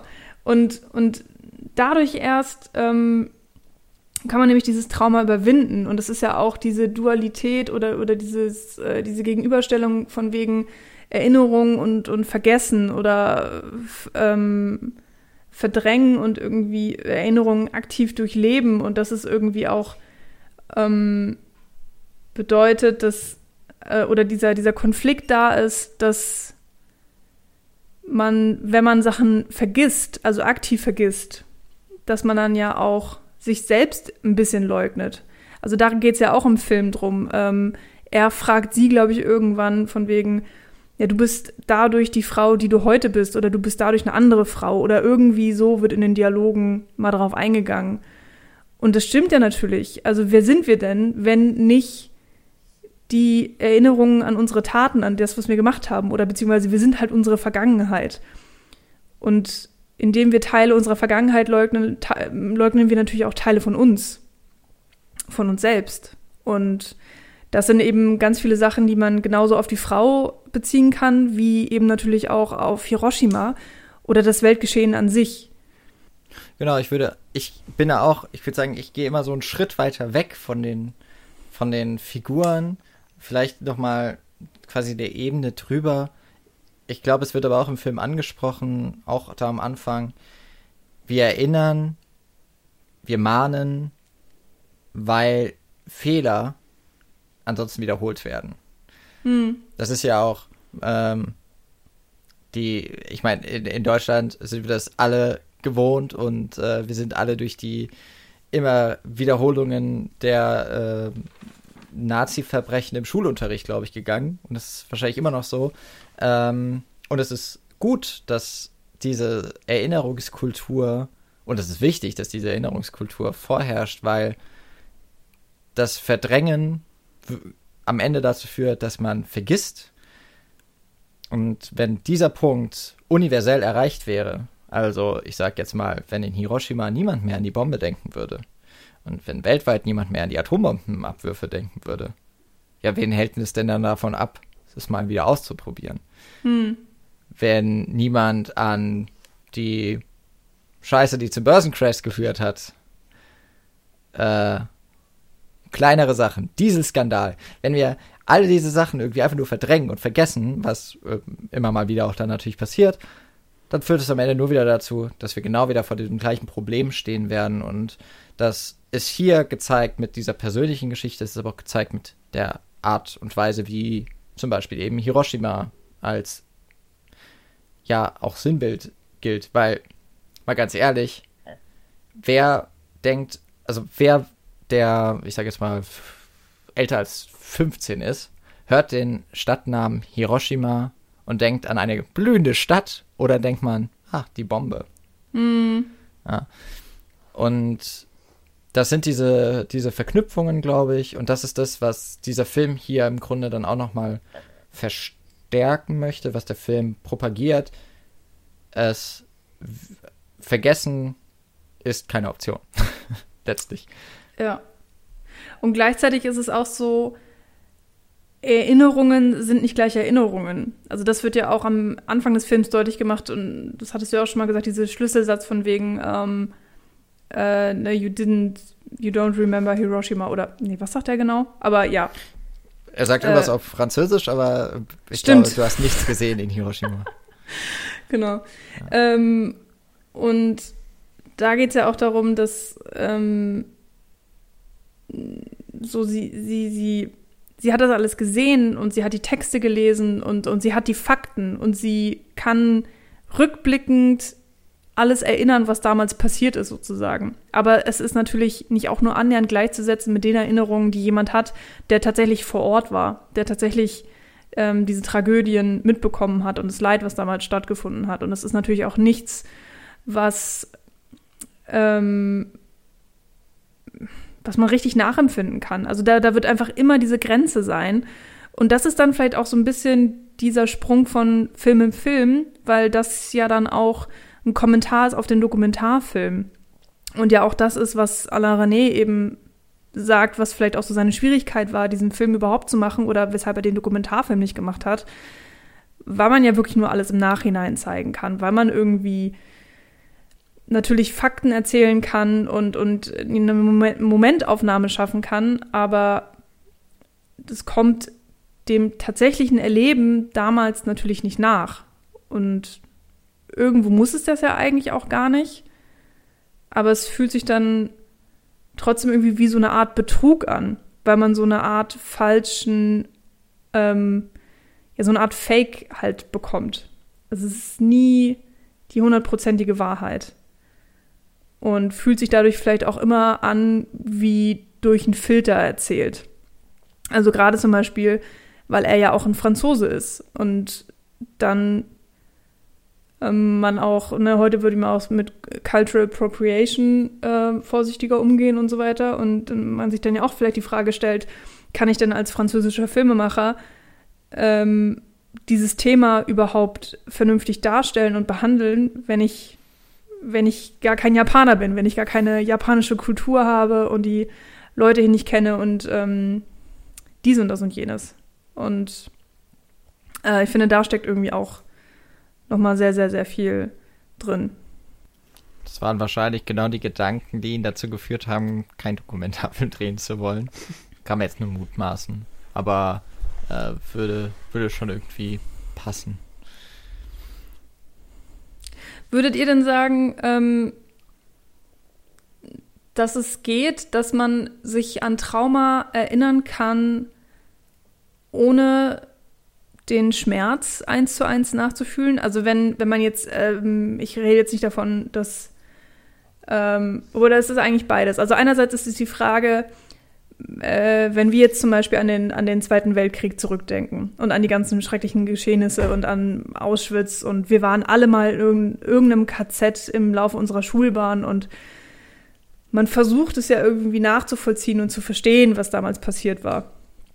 Und ähm, klappt das so einigermaßen und, und kann man diesen Schmerz nachempfinden oder, oder versucht ihr das in dem Moment auch? Und die andere Frage wäre dann eben, wenn ihr jetzt selber ein persönliches Trauma erlitten habt und euch daran wieder zurückerinnert, ähm, ist das auch immer mit demselben Schmerz verbunden? Oder kann man sich genauso ähm, rechtschaffen daran zurückerinnern, aber trotzdem damit abgeschlossen haben und trotzdem sagen, ähm, okay, ich fühle keinen Schmerz mehr, aber die Erinnerungen sind trotzdem irgendwie, haben genauso die gleiche Gewichtung wie mit Schmerz. Also zur ersten Frage würde ich sagen, zumindest jetzt innerhalb des Films ähm, beantwortet René die ja im Grunde damit, dass Emmanuel Rivard nichts von Hiroshima gelernt hat durch Museen und durch Zeit dort und so weiter. Also, dass diese Fakten im Grunde, das, was du auch gesagt hast, Schulunterricht, Besuch eines KZs, für sich nicht reicht, um emotional nachzufühlen, was dort passiert ist. Ähm, weil du es nicht erlebt hast, weil es nicht dein persönliches Trauma ist. Du kannst irgendwie die Fakten kennen und so weiter, du kannst mhm. es einordnen, aber es ist kein, keine affektive Ebene keine emotionale Ebene. Und dem würde ich jetzt erstmal zustimmen. Und das andere, deine zweite Frage, würde ich jetzt mal mit dem Sprichwort Zeit heilt alle Wunden beantworten.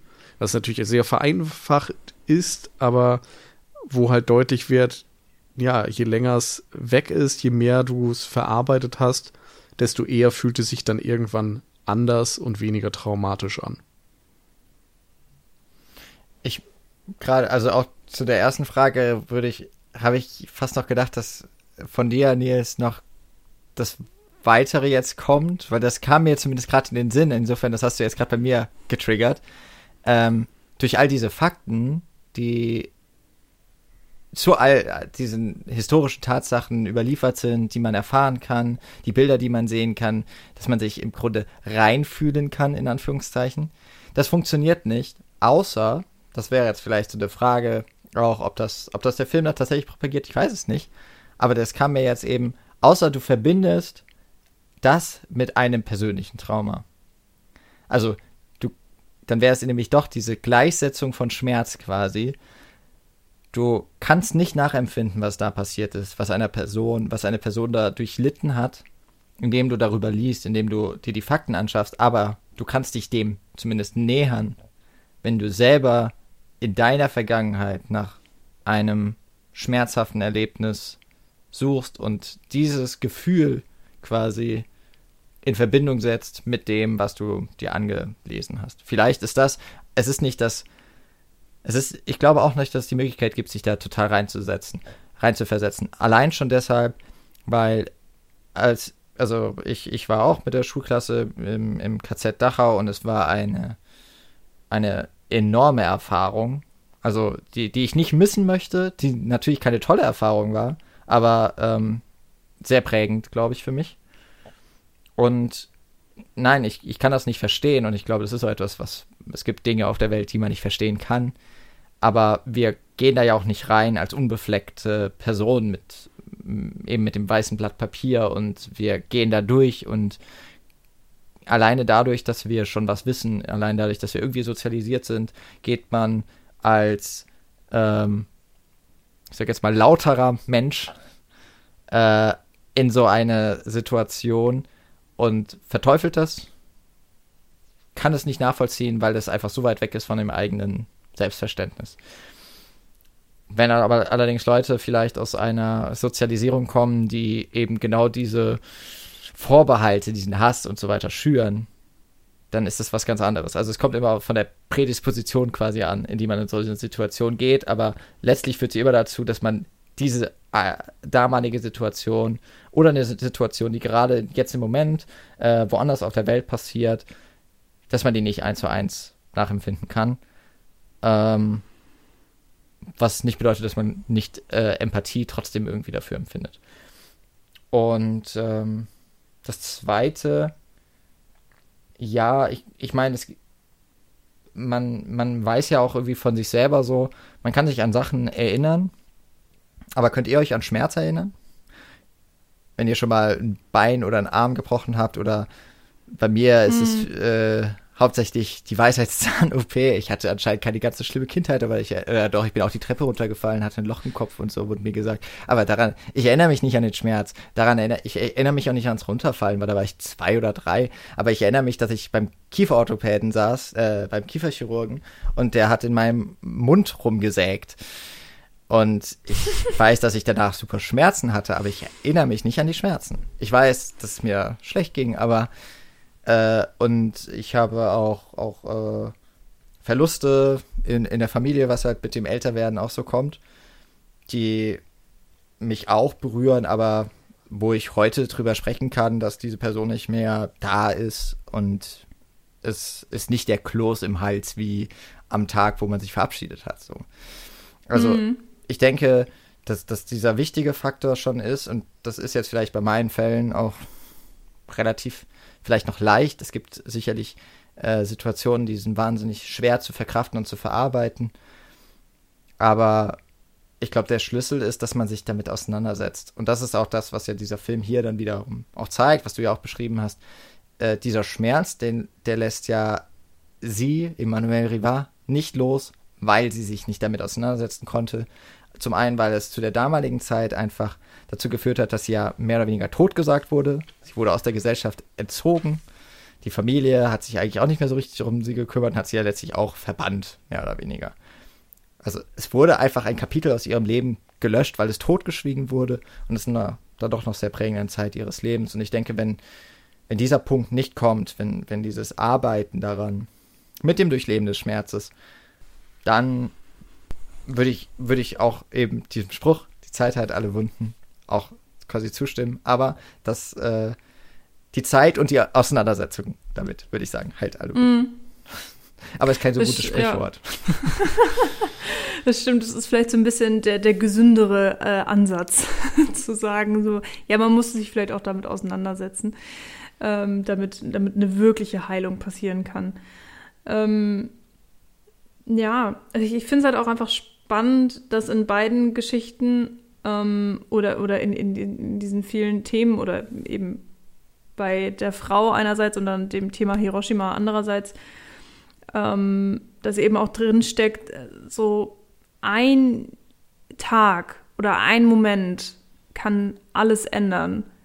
In Bezug auf Hiroshima ist das natürlich nochmal in einer ganz, ganz anderen Dimension gemeint, weil das ja wirklich auch ähm, ein, ein, ein ähm, mein, es tut mir leid für dieses ganze Stottern, äh, einfach ein Geschehenes war, was, was die ganze Welt ja tatsächlich verändert hat. Also es hat Millionen ähm, Einzel, einzelne Menschen natürlich ähm, im schlimmsten Maße betroffen, aber ja tatsächlich auch ja das Weltgeschehen einfach nachhaltig verändert. Und, und wie du ja auch meintest, bis heute verbindet man den Namen dieser Stadt mit der Bombe äh, und mit diesem äh, vielen Leid, was da passiert ist. Ähm, und mit, mit allem, was irgendwie danach ja noch kam mit Kalten Krieg und was nicht was.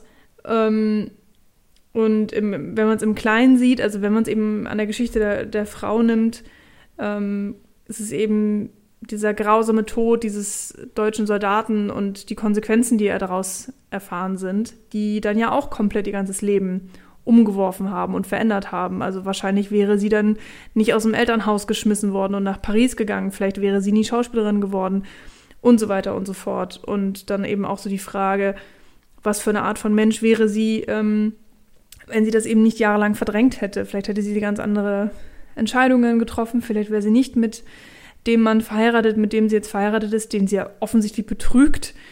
Ähm, trotzdem hat sie eben, äh, ist sie Mutter geworden ähm, und solche Sachen und ähm, gerade auch diese sichtbaren und unsichtbaren Narben, die dann ja eben auch damit einhergehen, wo wir auch schon so ein bisschen drüber gesprochen haben. Also das, äh, ja, da sind einfach wahnsinnig viele spannende Sachen drin in diesem Film. Ja, sodass wir eigentlich nur alle, glaube ich, anregen können, zu sagen, dieser Film ist derzeit auf Mubi verfügbar. ich glaube, er ist auch in Deutschland erschienen, oder? Zumindest auf DVD. Ähm, es gibt auf jeden Fall eine Criterion Collection, die ich auf jeden Fall haben muss, die, die ich mir nur immer noch nicht importiert habe. Ähm, und ich bin zumindest froh, dass ich so raushöre, dass ich euch vielleicht jetzt nicht den, den äh, grusamsten und äh, federleichtesten Filmeabend beschert habe, den man sich wünschen könnte, aber ich habe das Gefühl zumindest, dass ich euch jetzt hier auch nicht durch die Hölle habe gehen lassen. naja, also ich meine, wir lernen ja aus dem Film, wir haben jetzt ein Trauma erlitten und Nils und ich treffen uns jetzt morgen nochmal und dann sprechen wir das nochmal alles durch, was, die, was der Film in uns alles Schreckliches ausgelöst hat und äh, nee, ja, aber es, ähm, es, ich fand auch, Nils hat es ja schon für sich äh, ausgesprochen, es, ich fand auch, es war keine einfache Sichtung, muss ich mal sagen. Ich habe auch echt ein bisschen mit mir gekämpft und äh, wenn ich ehrlich bin, habe ich auch kurz mal drüber nachgedacht, den Film abzubrechen, weil ich auch dachte, oh Gott, was wird denn das für eine Podcast-Besprechung? Also ich war kurz sehr am Zweifeln, aber bin froh, dass wir es durchgezogen haben. Gut, dass wir drüber gesprochen haben und dass du das jetzt nicht hier verdrängst. Um, um ja. im, im Duktus der Erfolge zu bleiben. Ja, äh, ach genau, das ist ja auch noch so ein Ding. Dieser, dieser ganze Film ist ja irgendwie auch eine einzige Therapiestunde eigentlich. So wie dieses Gespräch jetzt eine Therapiestunde vielleicht auch für uns war. Zumindest äh, versuchen wir die Wunden äh, anzu, anzugehen, ein bisschen Salz reinzustreuen und dann mal zu gucken, was da passiert. Wir sind so ein bisschen mit, äh, mit der Lupe und Sonnenlicht auf die Ameise und sowas. Äh, so ein bisschen was haben wir schon versucht, da äh, die Qualen zu, durch, zu durchleiden. Ähm, ich würde auf jeden Fall noch ganz gerne, ähm, also auch, da muss ich auch noch sagen, diese leichten Probleme mit dem mit der Streaming-Qualität hatte ich bei dem Film jetzt auch. Ich ich habe jetzt zuletzt wieder mehr bei Mubi geguckt und da war es nicht so stark. Äh, hier leider schon, weil der Film an sich wirklich schön restauriert war. Ähm, man merkt den Unterschied zu dem Archivmaterial, das ja auch mit eingefügt wurde und dem tatsächlich gefilmten Material. Ich bin trotzdem sehr gespannt, weil ich nicht genau weiß, ob das Criterion Master, das sie verwendet haben, das gleiche ist. War ja jetzt doch schon eine Weile her, dass, dass diese Digitalisierung, Restaurierung vorgenommen wurde. Ich glaube 2012. Ja, irgendwie so. so. Ich hatte 13 im Kopf. Oder 13 Jahre, also so äh, auch schon ein paar Jahre her. Vielleicht wurde da schon ein neues Master nochmal gezogen. Ähm, Nichtsdestotrotz, auf Mubi ist derzeit zumindest auch, oder ist auch schon seit längerer Zeit, äh, es sind ja nicht nur noch 30 Filme, die da ähm, zu sehen sind, sondern auch ein bisschen mehr quasi im, im wie heißt es da, im, in der Mediathek. Ähm, es sind von Alain René auch Nuit pro Jahr, den haben wir ja schon genannt, also Nacht und Nebel oder international Night and Fog. Eine wahnsinnig beklemmende Dokumentation äh, über die KZs äh, Würde ich aber trotzdem jedem empfehlen, insbesondere wenn man schon mal in einem KZ selber war. Das, ähm, glaube ich, ist, ist schon etwas, was die Sichtung noch einmal ganz stark da beeinflusst. Und äh, ich glaube auch Melo von René, ein etwas späterer Film, ist ebenfalls derzeit dort verfügbar. Und ähm, ja, kann ich, kann ich nur empfehlen, weil äh, die Auseinandersetzung, finde ich, mit seinen Filmen die schadet nicht. ist nicht immer das Leichteste, aber äh, es, glaube ich, kann immer auch mal ein paar Gedanken anregen, wenn man in der richtigen Stimmung ist. Und wenn der Stream funktioniert. Und wenn der Stream funktioniert. Und vielleicht, wenn man dann noch die Begleitung dabei hat, die, äh, dass man sich gegenseitig durchpusht. ja. Ja, das stimmt. Gut, dann wird es, glaube ich, langsam mal wieder Zeit für irgendwie Popcorn- und Bierfilme. ja, vielleicht. Äh, haben wir, glaube ich, schon, oder? Aber vielleicht ja, wäre es tatsächlich schon. mal äh, dann Zeit, einfach, dass wir eine, dass wir mal wieder so eine Filmreihe besprechen. Ist ja jetzt schon so lange her. Oh. Ich, ich glaube, ich weiß, worauf du anspielst. Das gefällt mir. Könnte, könnte sein, dass wir uns mal wieder ein bisschen mehr dem Action-Kino zuwenden. Ähm, die eine letzte Sache noch. Äh, ich hatte anfangs ja so ein bisschen geteasert. Ich hatte große Erwartungen an Hiroshima Mon Amour jetzt, wo ich ihn das dritte Mal geguckt habe. Und ich bin so wahnsinnig froh gewesen, dass ich nicht, dass ich mich nicht selber enttäuscht habe. Äh, dass ich den, ich habe dann auch meine äh, Rating History von Letterboxd nochmal gesehen und der Film ist von der ersten Sichtung von dreieinhalb Sternen bei der zweiten auf viereinhalb und jetzt ist er, habe hab ich ihn tatsächlich sogar in meine Top 4 Liste mal reingenommen. Einfach damit ich intellektueller wirke, wenn man auf mein Letterboxd Profil geht. ähm, aber ich ihm tatsächlich so wahnsinnig viel irgendwie abgewinnen kann, ich ihn äh, der irgendwie für mich super großartig ist. Ähm, und ich bin so froh gewesen, dass, dass, dass sich diese, diese Hoffnung bestätigt hat. Und äh, deswegen war das hier auch sehr schön, dass, dass es im Zusammenhang mit einem Podcast und einem Gespräch auch die Gelegenheit gab, den Film mal wieder zu gucken. Ja, sehr schön, dass du den vorgeschlagen hast. Ähm, ich mag dich trotzdem noch. Na gut. Na gut, Dann, damit kann ich leben. Ansonsten, wenn ihr in der nächsten Folge, in der nächsten Folge nur nach zwei Stimmen hört, dann wurde mir wohl doch nicht verziehen. Gut, dann vielen, vielen Dank fürs Zuhören bis, zu, bis zum bitteren Ende. Äh, was wir jetzt leider eben nicht sagen können, ihr habt wahrscheinlich immer noch nichts von Hiroshima gesehen. Nicht nur, weil das hier ein Audiopodcast ist, sondern weil das wahrscheinlich die eine, die eine äh, ganz klare Aussage ist, die wir aus diesem Film mitnehmen können. Aber äh, dafür vieles andere. Und ja, für euer Durchhalten bedanke ich mich und ich sage schon mal Tschüss, bis zum nächsten Mal. Ciao. Tschüss.